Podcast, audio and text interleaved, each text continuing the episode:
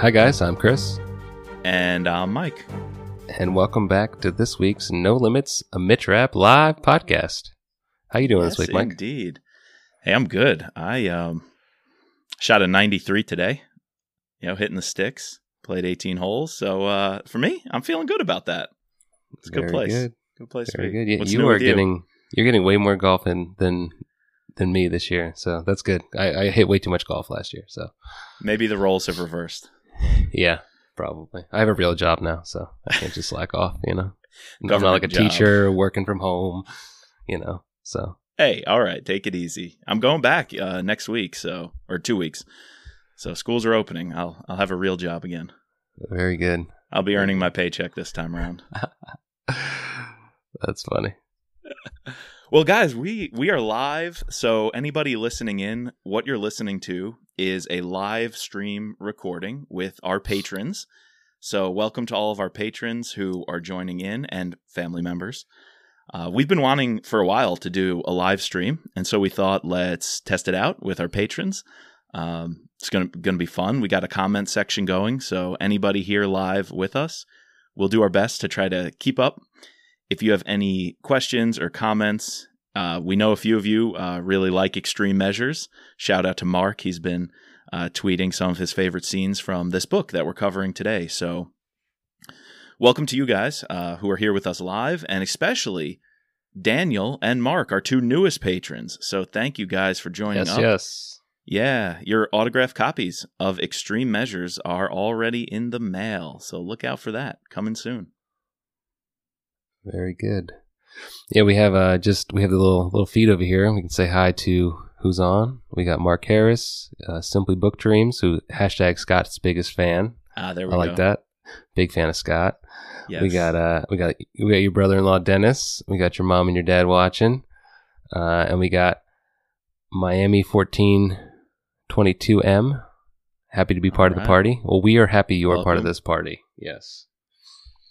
So yeah, so we're just recording our podcast, but it's live for you and to anyone who's not a patron. Um, if you want access to an event like this in the future, please subscribe to our Patreon, mitrappod.com. Hit that little orange support button. And, you know, we have to say thank you, the guys watching. Thank you very much for all your support.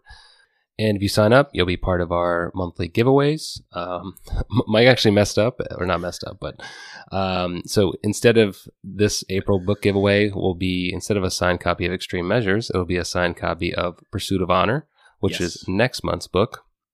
And yeah, also when you sign up to be a patron, like you guys have, uh, you are helping us support Operation Paperback this year.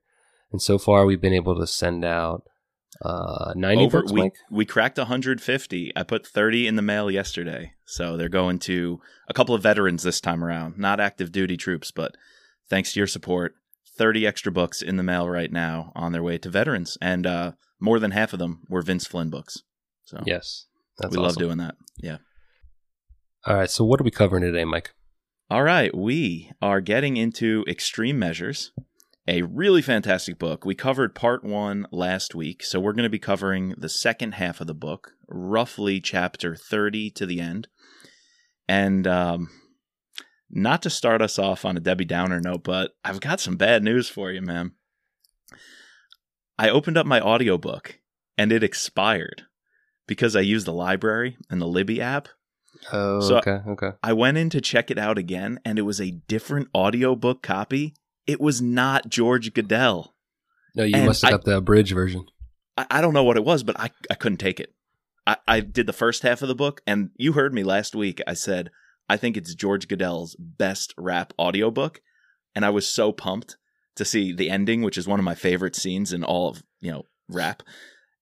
And it wasn't George Guidall. It was Armand Schultz. I don't know if you, you've heard anything by him, but He does a lot of the Brad Thor books. Oh, does I he? think. Yeah. It was kind of cookie cutter. I actually cut it off and switched to the Kindle version because didn't Oh, have my man. boy George. I know Yeah. George. George is so you know velvety smooth. I, I love when he does the does the audiobooks.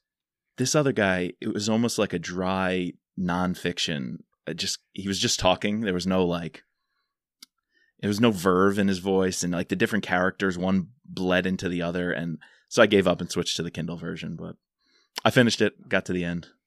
well, I'm glad you finished it because we're covering the end of today. about so it. we're talking about it. So, but yeah, just to hit on something we forgot to mention in the last pod, um, our friend uh, Stephen Hendricks, he's he's doing pace, keeping uh, the book reviews right up with us. Uh, so this month he, he did a book review on uh, Extreme Measures, and he, as he always does, he does a drink pairing.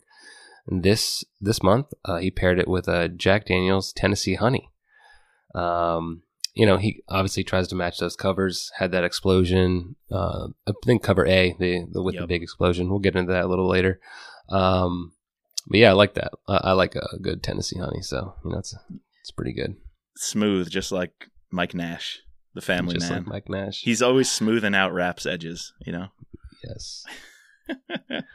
well, we're getting into extreme measures. So, Let's do you it. know, Chris, anytime we finish up a book, I guess you could say my thoughts on that book are best summed up in the form of a limerick. So, I've got one for you. You ready? I'm I'm ready. Give it to me. There once was a man named Mike Nash. Together with Rapp, so brazen and so brash. They get the job done, sacrificing a ton, on the hill, willing to face the backlash. A true masterpiece Vince has created. For characters like Nash and Hurley, oh, we have waited. Trying something new, Kareem trains his crew, but Rapp not to be underestimated. That's a pretty good one, Mike. See, It's Mike, right. you need to start right. posting these onto the Goodreads site. Oh, I have, yeah. Oh, Every okay, time we all right, got a good, good, limerick, good, it's good, in good. my review on Goodreads. So Good. you can find them. Good, There's a good, good. library of limericks. See the alliteration there? Yes. I like that.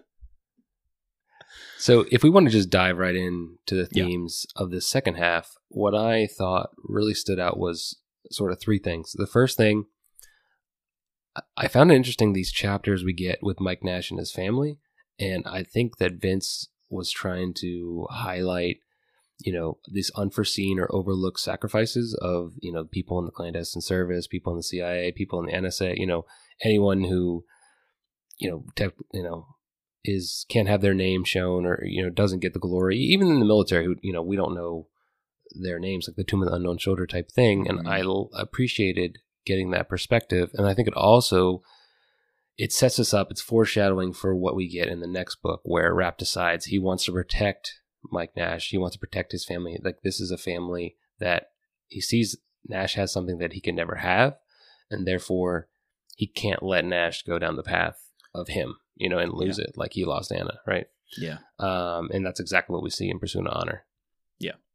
And one other, he's a really minor character, but he sticks with you because so many people are making sacrifices. But Chris Johnson makes the ultimate sacrifice going undercover.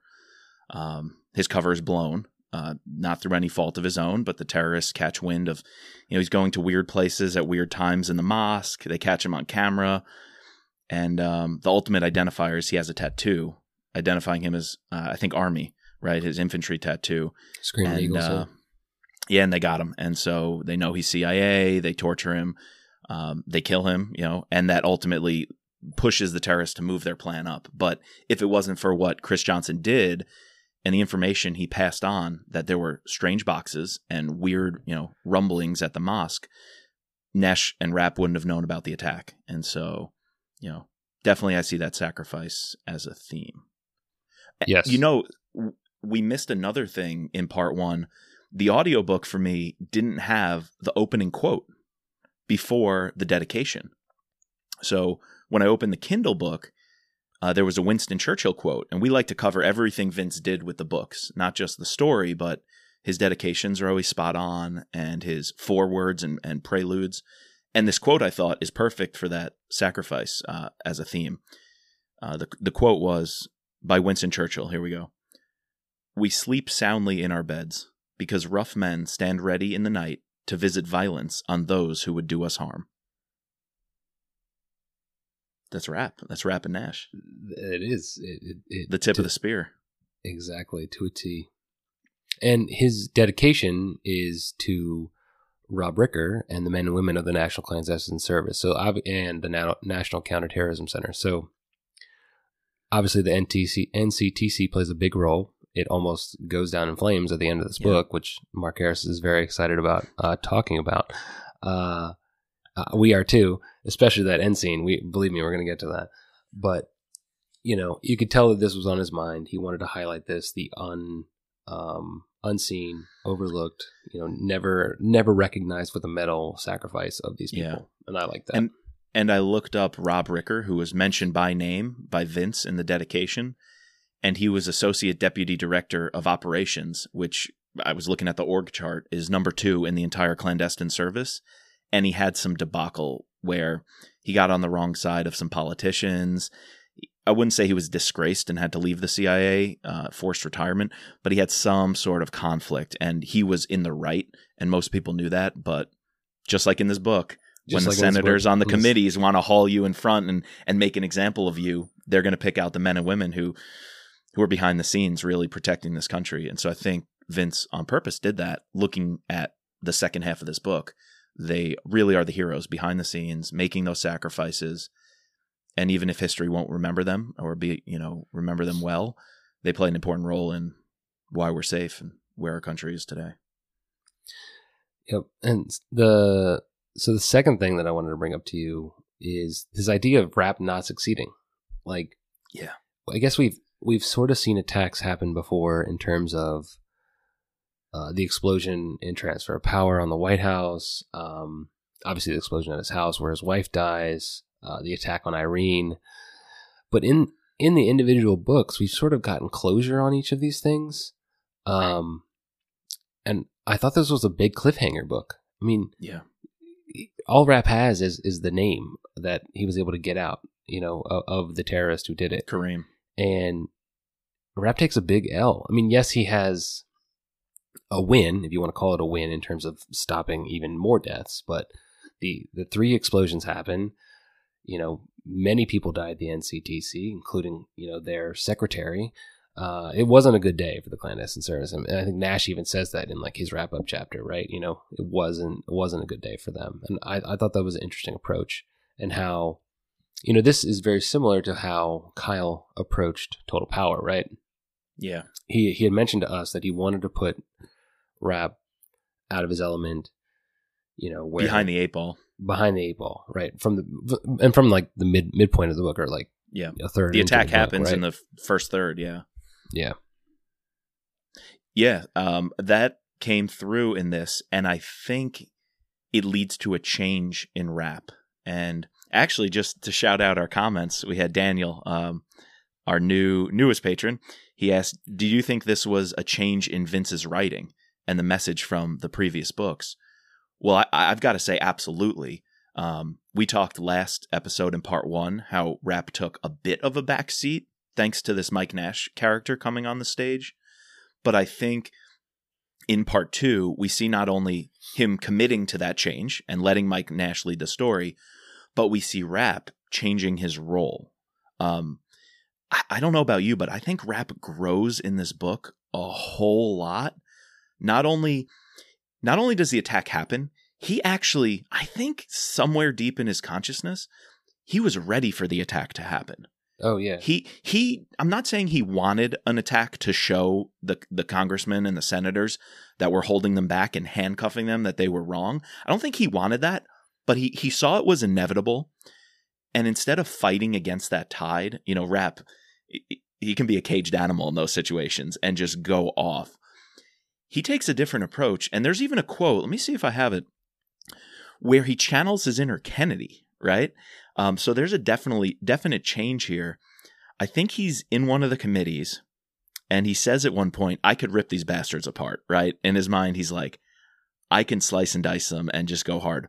But he's actually going to take Kennedy's advice, and he's going to try to understand where they're coming from. And he actually is respectful to Lonsdale, and in these committees, which I think is something we maybe want to get to next when he's testifying, he's willing to work with them and he says Irene even warned him warned him of this. Um, like she she told him, we can't play into their their label of us that we're the enemy, that we're the tough guys, that we are just you know off the chain, wanting to slap around and beat up terrorists.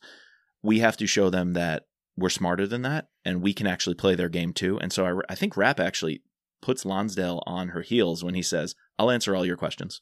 I'll do it in public in front of the cameras because this country needs to know there are bad guys out there. Those bad guys are going to hit us, and us sitting here is not helping get the job done. Right, and he he says like, if I'm wrong, then great. That, that I've said, you know, no Then one has died, and I'll take the bullet. But Yeah, I'm, if yeah. I'm right, then you guys are going to be the one with the egg on the face, just like at the end of this book, right? Yeah, eh, exactly. I think to address the point again about the change in Vince's writing style, you know, Vince is he obviously like most authors want to convey some sort of underlying message about politics, about the world, and we've gotten sort of like broad strokes. But to me here, just looking back on one, a couple of the mentions in the book, and two, the timing of the publishing of this book. So this book came out in 2008, right?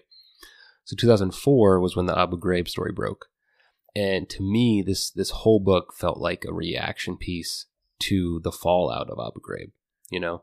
Mm-hmm. In in like what happened there yes you know a lot of crazy stuff happened and not good stuff happened but then like the reaction that the politicians took to then sort of disassemble our national intelligence right. apparatus Off of that one um, example. off of that one example that like that one example doesn't demonstrate the entire picture right Exactly. um and that's exactly what Rapp is honing you know i think they they even say in one of the hearings right that well what about the one guy who you you tortured but he was innocent and was like we compensated him i mean Yeah. you know it's it's a fine well, he line but, admitted like, fault.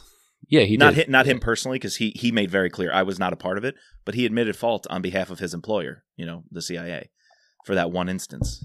But it can't handcuff the whole national security and intelligence apparatus, like you said. no because i think most of these people aren't aren't sadistic eh, aren't, and Exactly. he even like aren't doing it aren't torturing or aren't trying to do these extreme measures Pleasure.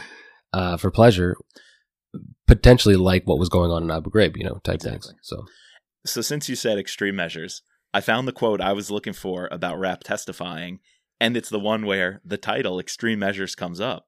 So if you don't mind, let, let me give this to you. Rapp is testifying with Senator Lonsdale. Um, who I think she's not on the Intelligence Committee at this It's in time. the it was ju- kicked up judicial- to judiciary. judicial. Yeah. Mm. So she's trying to get Rapp not only, you know, in hot water with the intelligence folks, but with legal uh, trouble. And so she says, you know, what would be your position, Mr. Rapp, on torture? Isn't it the official policy of the USA to not torture prisoners of war? And so here's where Rapp is learning and changing. He said, The conversation has been brought to the crossroads that Rapp had been hoping for. He watched as a good third of the panel snickered at the chairman's quick retort. He took that hatred he felt for them and doused it with pity just as Kennedy had told him to do. My position, Madam Chairman, and members of the committee, is that it should be the unofficial policy of this, this government to reserve the right to use extreme measures in instances where we are threatened from terrorist attacks. And then later on, he says, We have forgotten who our true enemy is. It is not us. Rapp was reminded again of Kennedy's words, how she had cautioned him to resist his instinct to tell them off. This was supposed to be about bringing them into the fold, not deepening the divide. Dude, if Mitch Rapp can take a breath, calm himself, and look at a situation as divisive as torture from another angle and want to bring together the two parties and want to heal the divide of this nation, there's hope for us, right? In the current political climate. Like Mitch Rapp He's very restrained here. his very jets. restrained here. Exactly. restrained here. I mean, if that's not a message from Vince about how we we too need to adapt and grow and find unity in, in times like this, right? In our current political In our current we're so situation. divided. I mean, he's writing this in what 2008, 2009, telling us to do this. Uh, that's something we can learn for now. You know, Rapp is saying, "I want to bring these people into the fold and work with Senator Lonsdale, who, quite honestly, wants you know, put his nuts on the chopping block." And he's willing to calm down. And later on, at the very end of the book, forgive her. Essentially, Essentially, that's And she apologizes, and She does. He, they were not expecting that, but so Though unfortunately, she only comes to that conclusion through personal loss. So thinking of sacrifice, even the people you might blame for these attacks, which maybe that's what we should get to next, even the people you want to blame for these attacks could have a change of heart when they're personally involved. And Senator Lonsdale loses her chief of staff and best friend, you know, Wasson. And um, you know that's one reason she's willing to um, admit fault and say America needs to take a tougher stance against protecting our homeland. What what I hope so this is the same sort of reaction that people took right after 9/11. Yeah. And that now you see it 20 years out um you know, people don't even I, I I think we were talking about this last night. You were saying that not that people don't remember it, but some people want to just say move on. And it's kind of hard to do that. Um, but then you have a lot of these people like Lonsdale who have this sort of come to Jesus moment and are trying to. And the, I guess my hope is that you can get someone like Lonsdale to be committed over time, forever, and, and also bring in other people from both sides. Mm-hmm. So we'll see if that happens.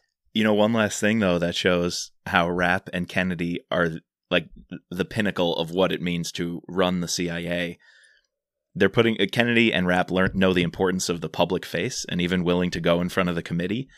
But you know what other line we get in this book when she's talking to Nash, you know, off camera or in one of the I think uh, subcommittee hearing rooms, she says to Nash, "Just let Mitch be Mitch." Our tagline. so that's it. That's it. You still got to let Mitch be Mitch, but you can also recognize that he's changing, trying to bring the country together.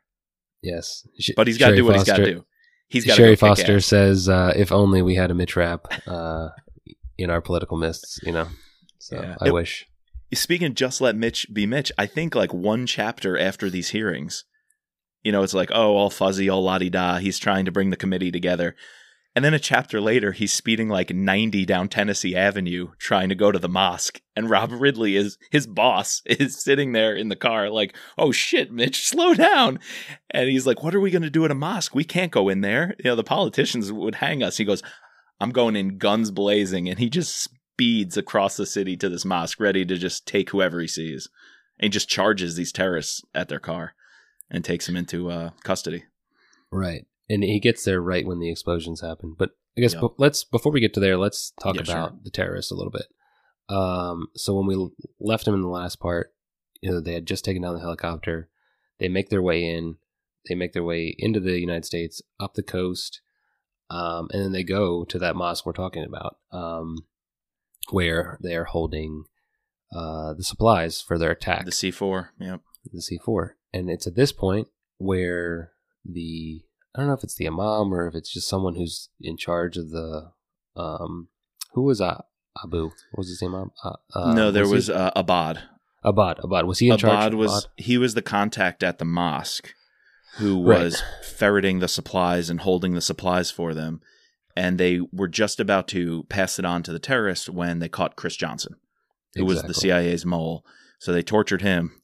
And although Abad and his men transferred the C4 to Kareem's group, the terrorists who were off, they went to that warehouse to kind of Mhm. assemble the suicide vest and the um the vans that they were gonna they were gonna explode. That's when Rapp catches them smelling like barbecue, and he says like three times to Rob Ridley, "These guys are innocent as hell. You know, they smell like barbecue. They just burned Chris Johnson's body. We could take them. They, you know, don't worry about the political cover." He's like, "I'm taking them because they Right. know where the terrorists are with those packages, which they assume have some uh, equipment in them." Exactly. And Kareem and Hakeem, they have a successful attack and they take out three of DC's finest institutions. You know, we've talked about the Hawk and Dove before. Uh, what what novel was That that? our joint. um, Rapp goes to meet he, he meets that guy. meets with one of the senators. I, I Senators on. Intelligence Committee. The one who gives him the green light to um, reorg the Orion team. So Yes. Rapp's been in this bar before. We know it's yes. a it you know it's a joint where congressmen hang out on the hill. And then there's two others. The one where the senators hang out. You can always find like five, ten senators having lunch there any given day. Uh, that's the Monocle.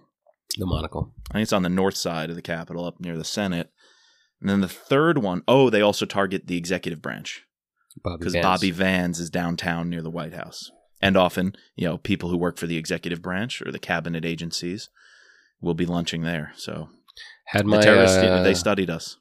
had my high school graduation dinner there at Bobby Vans. Oh, Bobby Vans? at that at that Bobby Vans. Yeah. Let's not talk about what happens at the Hawk and Dove. Yeah, no, let's let's not. Let's stay not. Your mom's I think watching. I, have I have family members on this podcast. yeah, yeah. Dennis doesn't need to know. Oh, Dennis knows. And so we what did you think of the attacks like the explosions the um obviously they use uh, coordination of taking down the electrical not the electrical grid but the um traffic grid so that way they can't be tracked They can get out. um they have these mix of fedex trucks they have a mix of um secondary bombs which is like Yeah. the crappiest of crap shit that you can do. You know, something where a, you bring in the medical teams and then a bomb goes off at a later date. on the first um, responders or hours or later. A, out, not a later date, but, you know, a later time. Dude, did you see that has been used all throughout the Syrian conflict? That has been a huge just that's one of the, the lowest things you can do as a terrorist is you set off that secondary attack and you deliberately target the first responders and the aid groups that come in. And I mean Vince was writing about this a decade prior.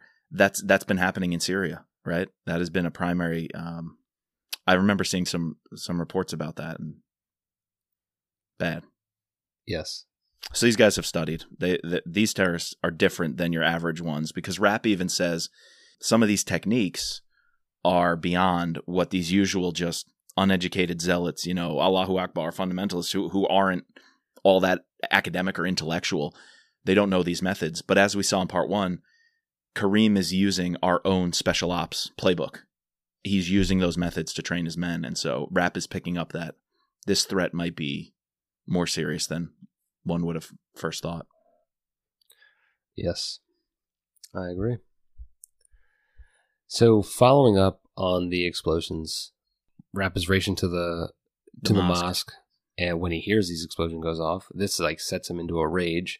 Absolutely. Um, brings everyone back to the NCC, N, NTCT, sorry, um, and starts interrogating. Um, I guess before we get into this, there is one thing I wanted to bring up. There, there's this one chapter where a couple of our uh, watchers have commented. We get a a familiar character coming back, Uh, and that's Scott Coleman. And I this like exchange in, in like, what was it a Shoppers or a Safeway? yeah. some, some supermarket, and uh, Mark commented, Mark Harris commented that he felt that Scott and Nash had a great chemistry with each other, and I I love the backstory here that, that we never have gotten, like how they've worked with each other. I was saying this in the last pod. I, I know that Nash is a brand new character, but it seems like him and Rapp and obviously Coleman have been working together for a long time. I would have loved to like get some of those stories. Um, I also would love to have Kyle do a spinoff on uh, Scott Coleman, Oh, or, yeah. or continue with Mike Nash. Oh, we're going to see a little bit more of Mike Nash in the Yeah, we future. gotta talk- maybe we, we'll- we get I think Pursuit of Honor, we got to talk about where Nash goes post Pursuit of Honor because yeah because I think he goes away. he goes away, but he's in he's in the Last Man in a kind of negative light, and that's Vince's last book. Do you remember if Kyle brings him back at all? I feel like we'll have to do some research before Pursuit of Honor to figure out Nash. Uh, but we Yeah, have we have okay, okay. You brought up Scott, and we have Steph here. Scott's biggest fan. That we've coined that as her hashtag. Scott's biggest fan. Guys, if you think you're a bigger fan of Scott Coleman, it's you're just not. Just just accept that fact now. It's Steph K. But I'm sorry, this is a loser of the book for me. When Scott was brought in, I was like, boom, Nash is to bring in Scott. We're to have Nash and Scott working these leads the entire sec I cuz I didn't remember all of the details in the book. I'm like, awesome. The second half of this book, Scott's going to turn over some intel, Nash is going to act on it, and Scott's going to be this like behind the scenes guy doing the dirty work while Rapp is in committee, you know, playing nice. And I was like, yes. And then Scott never comes back. And Nash sends I him on a wild goose really, chase. I was really sad about that. Really sad about that. Uh, so, like, we got him, and the chemistry was amazing. You're right. I loved it. I was like, bingo, he's back. I actually said to you, I think I texted you, I'm like, yo, we're going to talk Scott Coleman in the second half. And then it was and then I had already end. I had already finished it, and I didn't want to burst your bubble. So Yeah. And then uh, you didn't write back, and I was like, is he not excited about Scott? you were just trying to warn me. You didn't. I was just trying it. to warn you. Yeah, yeah. But yeah. Pursuit of Honor, Scott's got to play a role, if I remember correctly, tracking down Kareem. Because Pursuit of Honor is all about tracking these guys, right? After the hit, I think. yes, All right, Scott has to come back for that. I'm pretty sure he plays a big role in the next book, but All right. we'll find out. We'll find out. Anyways, let's you know what we're all here for. Let's talk about this ending. And yes. Mitch is doing an interrogation again. Not not top five interrogations. Although we get a we get a pretty intense interrogation with Kareem and Chris Johnson earlier, but again, not I wouldn't say top five interrogations. In And it's story. just cutting off toes this time. And It last book we were cutting off a whole different appendage. We're not going to go down that rabbit hole. My mom's here, but he's just cutting off toes. So not the worst interrogation we've ever seen. No. So Rapp starts his interrogation, even brings in Lonsdale, right? To oh, they're going to take away like the uh, the deal that they made with the, with the prisoner over in um, Bagram. And as soon as like this is happening, and uh, as you're reading these chapters, like this book It's is so very fast. very fast. Like Oh, these, these so chapters are happening simultaneously. Yeah. Uh, while that's happening, you have the guys beginning to hit, um, and also you while you're reading it, you don't know like what's going on. You think, oh, that's that's the hit, they're done, and then they're like, oh, now they go to now they go to this um, warehouse and rest up, get ready for the next attack. And you're like, where are they going? And they get on the metro, and then they go to the Tysons, and you're like, oh Yep. crap, they're at Tysons. They're they're going for the NCTC. Yep. And so there's the sniper sitting watching. He gets permission to fire away. This SWAT car comes up. Guys on the runners starts taking out people. I I just envision like we had to do like some active shooter training, and like they showed these videos with with something very similar to that. And I'm just envisioning that in my head, but like much more. I don't know. It's bad to say, but like in a bad like a movie, badass got away. Um, and you know they're just brutally full body off- armor. yeah, picking off people left and right, and they make it up to the sixth floor, and the explosion goes off, and that's when Rapp, you know, was like, "What the hell is going on here?" Yeah. It's crazy that Rapp and Nash in the moment. I think Vince writes a line like anybody could have mistaken that for some sort of like, you know, car accident or a building collapse or an earthquake or something different, but Rapp and Nash knew that's Are those gunshots? and that's an explosion. are those they explosions? Yeah, Yep. Uh, they didn't even have to ask. They just jumped mean- into action. Rapp knows. Like, remember in um, was it the uh, when they're over with Kennedy in in the, the previous book, Protect and defend. Yep. Protect and Defend, where he's like he's sleeping and he hears like, "Oh, that's two streets away." Oh, that's you know, oh, that's an explosion like a block away. Like The Spidey his, sense. his Spidey sense, is so he knows what's going on. He knows what's going on. Okay, at this point, things are going so fast, and we have a highly specialized and trained unit of, I think it's six men, six shooters. Yes, six uh, in a conga line formation. And all Rapp has to do is peek over the balcony or look out the, the door, and he sees the formation immediately. It must be a split second that Rapp automatically barks orders to everybody. So he says, uh, Senator Lonsdale, stay in that corner, don't move. They've got the terrorist, and I think at this time, at this point, they um took the uh, knock him out. the zip cuffs off of him. So Rapp's like, crap, I got to do something fast. Knocks him out, cold cocks him. So he's he's he's you know flat out. And then Rapp looks at Nash and goes, take cover over there. And he's so specific in a split second. He knows the body armor they're wearing. He knows the weak points of the body armor, and he knows the weak points of their formation and their tactics. And so in this conga line, you have the first shooter covering the little slice. Think of it like pizza slices ahead. The second guy covering the pizza slice to the left, like one eighth to the left. The third guy covering that much to the right. And then the two behind them covering your exact flanks left and right. And the last guy is pointed backwards, covering the six. And Rapp knows this in an instant and says to Nash, hit the first guy in, in the head first and then the side of the body armor because you know there's a little slit under the arm where you can get through the body armor. Rapp comes around and realizes in this formation, if Nash takes down the first guy, no one else is looking forward. The conga line Right. is trained to just move. So with the first guy wrong, uh, first guy down, the best way to attack this formation is charge at them. There's nobody in the front. It's like a shark's nose, you know, isn't it cartilage so it's soft? You can you can pretty much hit it like Yeah. head no Yeah, head yeah, on and that's the best way to stop a shark attack. Rapp jumps down the steps, pile drives into this line, is shooting guys one, two, three, four as they drop. He knows they're not even pointing guns at him. And then when he gets to the last guy, he just takes him down. And um, and then shoots him in the back, paralyzes him. it- yeah, he he takes him down by the neck and shoves his gun in the spine. Two shots in the in the lower back, and uh, literally all of that I think took place in five seconds, 10 seconds, may- maybe, maybe. fifteen, max maybe 15. yeah, maximum.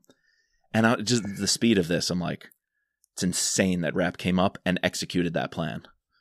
I would love to discuss this scene with like a military expert, like with Jack Carr, with our with our Jack. last guest. Like Dude, just to break it Oh. down, like from both the terrorist perspective, what they're doing, and then also from is it is it freaking crazy? Obviously, it's crazy. It's Mitch Rapp, but like, is the is that the best way to do what Rapp did? I don't know. That Yeah. It. Pro- I think it's it might be the best action scene of the entire series. hot take. I, I- Hot, hot take. Hot. Take. okay, dude, we're only halfway through the scene. Because we are, we are.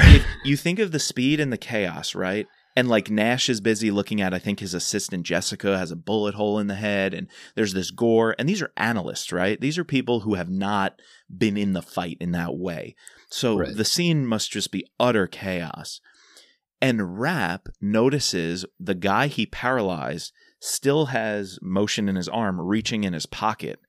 And Rapp says something funny like, you know, you're not gonna you're not you're not gonna get your hand to your pocket, boom, pops him in the elbow. He thought it was a grenade at first. He yeah. thought it was a grenade. Yeah, because the terrorist had already used grenades. He he sensed those explosions. But the guy has a detonator. And Rapp finds the detonator. And of course, this terrorist is kind of like, haha, you lose. You know, you only have 40 seconds. This is going to go off. We win.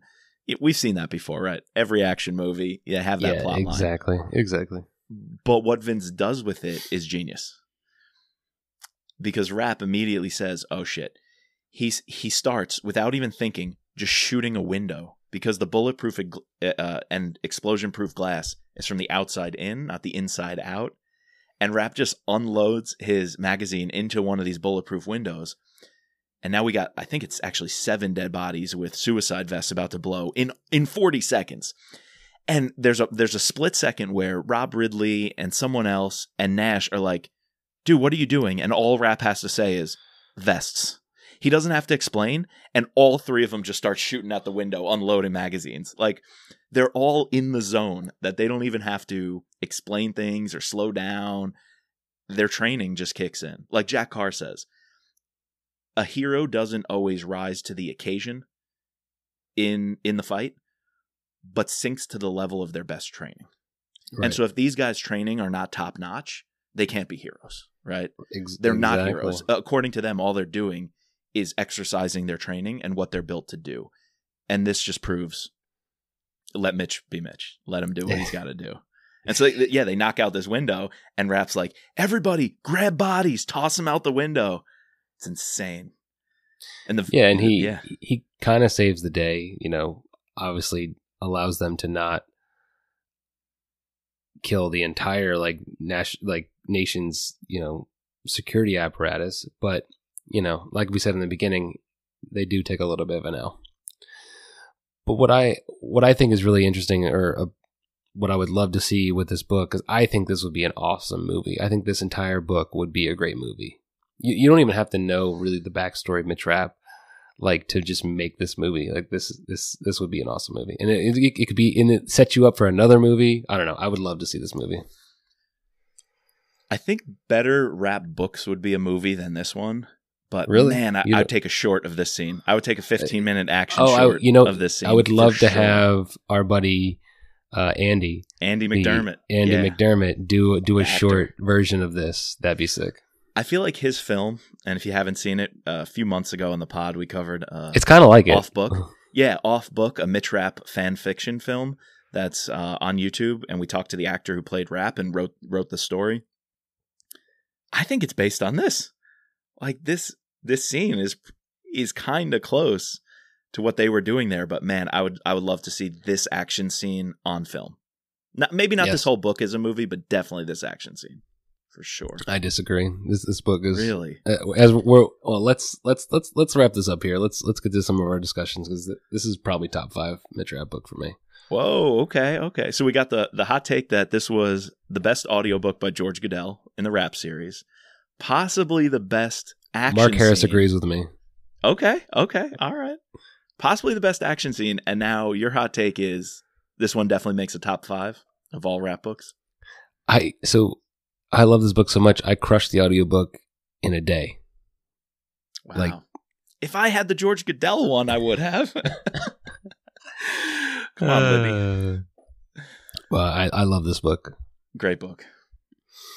Oh, well, we do need more Scott, though. I agree. We do need more Scott. Yeah, I mean our um our patrons have been following along live, had some awesome comments. So Mark, we got to shout out a couple of your quotes.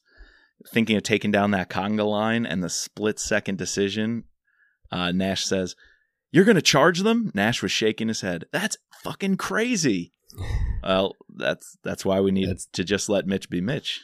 That's right there. Mitch is a goat. Yep. Can't agree with you more. As de- he is definitely the goat.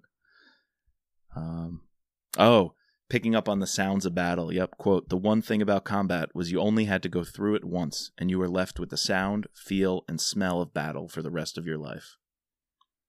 There it is. Agree. Yeah. Just let Rapp be Rapp. Just let Rapp be Rapp. Is that a is that a new one? Just let Chris be Doctor Chris. All right, so let's let's let's finish it up here uh, and get into what you all came for, the almighty covers discussion. So we put out um, there's about nine covers for this one. Put them on our social media feed. Um, got a lot of good feedback on Insta. Um, most people really liked um, A, which is the explosion behind the the dome at the Capitol building. Um, I think that's like the common. I think most people, if they have a hard copy of it, they have that. That's the OG. Um, you know, had some people who liked C, which is the power lines theme. Uh, although there isn't no. Oh, here we go. There it you can see it. Um, although, so me and me and Mike were as we were prepping for this, we were talking about how this cover we think it has no power lines. It has this boat and like got this ship. fog at a harbor.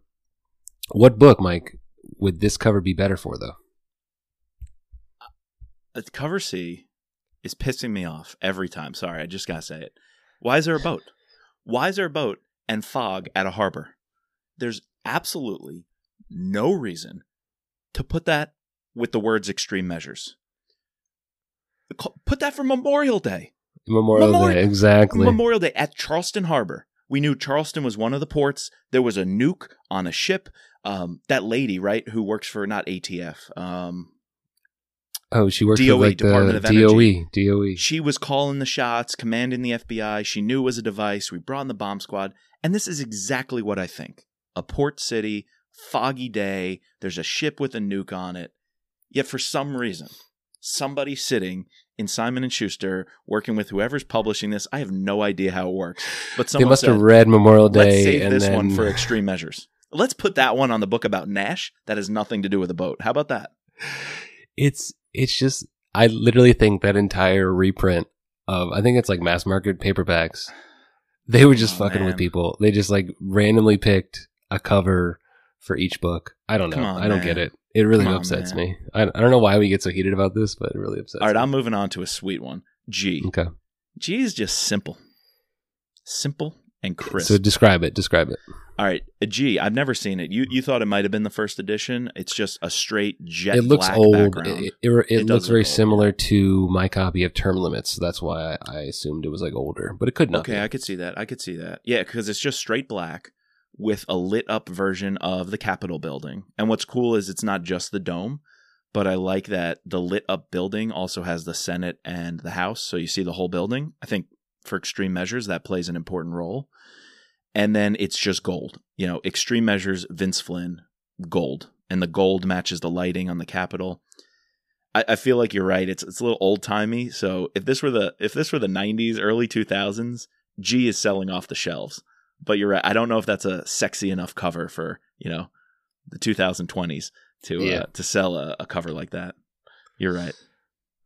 Uh, we have our Running Man in B. Got the Um, running man. Not not my favorite Running Man. I don't really. I don't mind Green? the cover. I just I don't like the green color choice. Yeah, um, shades of green. uh, we have some badass international ones. I, I just feel like the international covers always have you know these guys full SWAT gear, full tactical gear.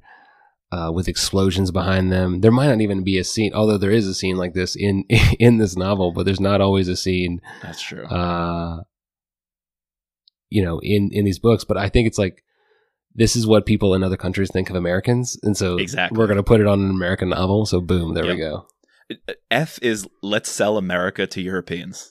Like let's let's just get people hyped about these special forces dudes looking down scope. I think they're just trying to sell the image for that one. Yeah. For Oh, sure. I like uh, Mark says G looks like uh, Clint Eastwood would star star in, in this book back in the early 2000s. That, get that- off that- my that's- lawn. That's on point right there. H is pretty sweet. H is pretty H, sweet. yeah, H is good. Classic. I think that, is know, that wa- Dutch? waving No. flag. Extreme mier. You're the geography teacher. You need to know English. Or One no, of these. Oh no, F is Dutch. F is Dutch. Nude Yeah, I don't know what H was. Cro- There's a Croatian version all the time. Maybe that's it. My favorite Anyway. cover actually you didn't put on the Instagram or the social media one because I Uh, you couldn't you couldn't fit it in, but it's a, the Kindle copy. Which if any of you have Kindle, you'll know. I, I love the like the blue. It's a, it's a blue with some white with this cool waving flag. I don't know. I'm a sucker for a waving flag. So We've had the waving flag though twice for me with act of treason, actually consent to kill, act of treason. I think protect, right? So, protect the waving flag in the in the like the limo. That was probably the best waving flag. But Yeah, Uh, I got to say, a the classic, the explosion in the background, these oranges and yellows with the capital. Yeah, I got to go A. Okay. It's classic, man. All right. We, well, we kind of hinted at our final ratings. We've done the covers. We've done character discussion. We've answered some of our patrons' questions and read some of their comments. So let's pull it together. What's your winner? What's your loser? And what's your final rating? All right, so winners of this book, obviously, it's you got to give it to the terrorists. You got to give it to Kareem and Akeem. They they got the job done. They got away. They pulled off this crazy attack. They pulled off. They almost took out the entire NCTC. Would have crippled, you know, national intelligence for years to come. Like you literally had FBI, CIA, NSA, all these analysts working together. You can't replace those people. So I think that you know Okay. they're definitely the winners. I would also say like a- baby winner is Rapp rapping away because you know like we addressed how he changes his tactics a little bit. At the end, he gets Lonsdale. On his side. I mean, he turns on his her. side, he turns her. I mean, because the attack, but he knew that the, an attack was going to happen. You know, and, and he doesn't rub it in her face, but he says, you know, you need you you, you can't cripple us anymore. Yeah. Uh, so that's a win for me.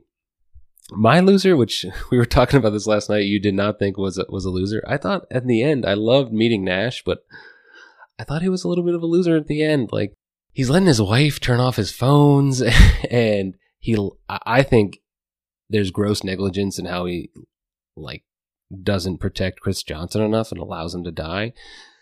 Your argument is that he had enough check-ins. Uh, he's this guy's deep undercover. I, I think so, but you know you're this potentially this close to a third attack, like a third cell. He already had information that potentially there was a terrorist group that attacked a helicopter down in Florida. Like something's going on, and I- would have just called the FBI to like go into that mosque based on that information. I'm gonna disagree with you. Chris Johnson for me is a big winner in that storyline, a- and how Nash handled him. Besides the tattoo, letting him go this deep Oh, yeah. undercover with and the let him tattoo. go deep with that tattoo. That that Uh, you're right, but no, I think Nash. He's got an agent who's asking, "Boss, or give me 48 hours. Let me stay in. There's something brewing." And Nash listens to him, and even though the bosses say pull him out, they get that little bit of intel. If Chris Johnson didn't stay and didn't say, "There's something in these boxes," I got the guy's name. This Abad is the one running the mosque. These guys leave prayer right? In the middle of prayer, which for a fundamentalist is not what you think they would do. In the middle of prayer they're shuffling boxes into trucks and and you know storing it. I think letting chris johnson do what he had to do make that sacrifice i thought was was a great move by nash. I thought it showed nash uh, doing what needs to be done to get the intel. And ultimately that's why rapp can show up at the mosque and apprehend these guys is because they know for a fact it's there because chris johnson stayed in the game he wasn't pulled Right. out i Right. guess a winner on that I'm not gonna say Nash is a loser. I, I think it, just because he's not Rapp, just because he's going a little easier than Rapp in some ways, I think he's still a winner. And he makes. Well, the I mean, call. obviously the the big loser is the politicians like Lonsdale. So Sure. that's the real loser. The- oh, one other winner we didn't talk about. I'm gonna put Secretary of Defense England. Oh, that scene was kind of cool when he just Sec Def. England. Yeah, Na- uh, Rapp is on his heels. He's kind of about to get burned um, on this committee. Lonsdale's about to drop her ace, and England um, just barges in, stops the committee. There's no precedence for this. You can't interrupt. You know, a separation of powers. We're we're allowed to investigate. England just goes, I don't care. Here's intel. I'm going to pass a copy out to each member of this committee. The truth. Um, and the interview with suspects who say what Rapp did, you know, was right and good. And um, he gets Lonsdale to kind of pause her questioning of Rapp, willing to say, "We're not playing games. There's a fucking attack. We got intel on it, and you you better thank God Rapp slapped this terrorist around a little bit. You know, gave him a bloody nose just to find out that there's a third cell, Right. because Right. something's going to happen. And then boom, the attack happens. You know, I agree. few chapters agree. later.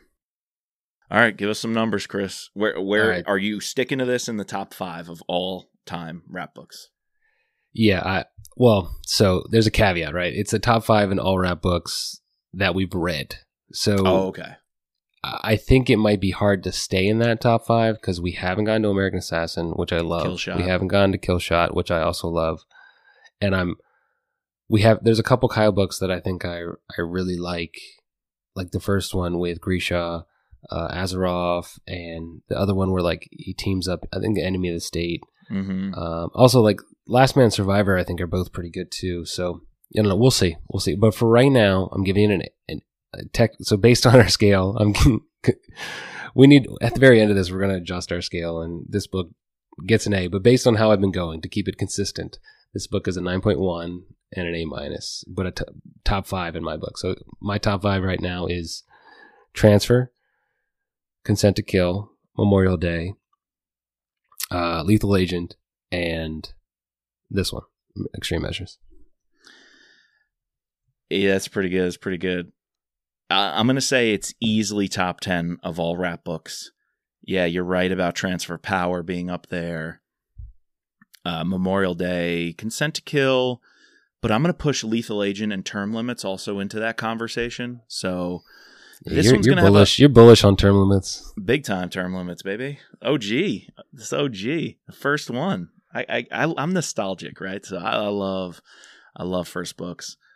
It's good, but it's just author. rough. It's rough around the edges. I think. so. Sure, sure. It's memorable though. And Scott, come on, we got Steph here. Scott's we, biggest we got fan. Scott. He's the main character, right? So- That's right. We could use another main character, Scott. But I would like a book like Extreme Measures, where Nash takes the lead from Rapp, but Rapp plays an important role.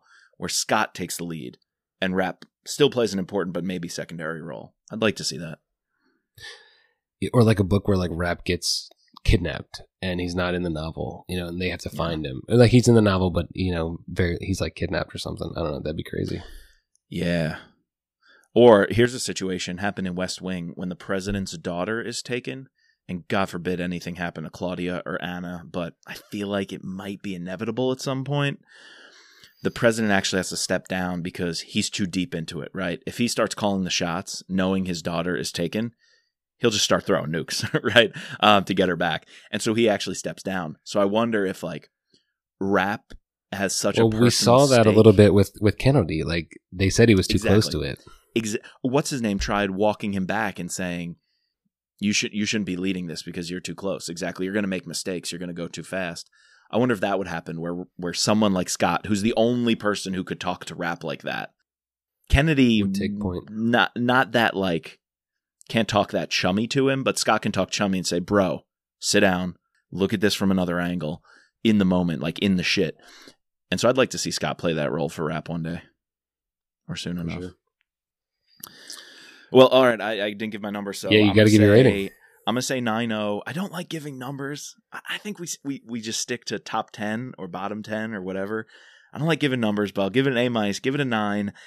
As much as I wanted to go higher because of that action scene and what we loved, and the terrorists doing something new and getting inside their brain, there were too many characters Uh, the first A half lot was of characters. it was front loaded with storylines and characters that kind of became a loose end uh, in some way. And I know Pursuit of Honor is going to pick up on some of it, but this book was way too front loaded with randomness in the first half. It, it was maybe I'll say unbalanced. So It's like a George George R. R. Martin novel. Uh, yeah, I just a little unbalanced, a little unbalanced in the beginning. Yeah, yeah. All right, Fair enough. All right. Well, that's that's our book. that's it. Thanks for joining us, everybody. Yeah. So next time, uh, we're gonna be. What are we doing next time? Oh, I didn't write that down. Oh, I got it. We're um, we have an interview that we oh didn't yes, talk we have an interview with um, Craig Martell. He is a editor of a thriller ant- anthology called Make Them Pay. So be on the lookout for that. That'll be next Monday. Um, I said it at the top, but thanks again to our patrons. Thank you very much. Thanks to all the patrons who who came out here and watched us, and to you know Dennis or I guess Dennis is a patron, and your mom for watching. That's awesome. We can't we couldn't do this podcast without you guys. Uh, so this includes our special operator sherry f our special agents george matt dawn dennis peggy catherine ray bridget jeff and our two newest patrons. Please subscribe rate and review us uh, using your favorite podcasting platform. You can find us at mitrappod.com or using our twitter handle at mitrappod. And as always just let mitch be mitch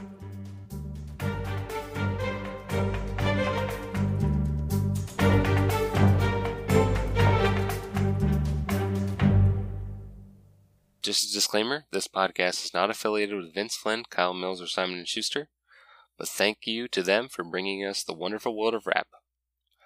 And the music soundtrack is Guerrilla Tactics by Raphael Crooks.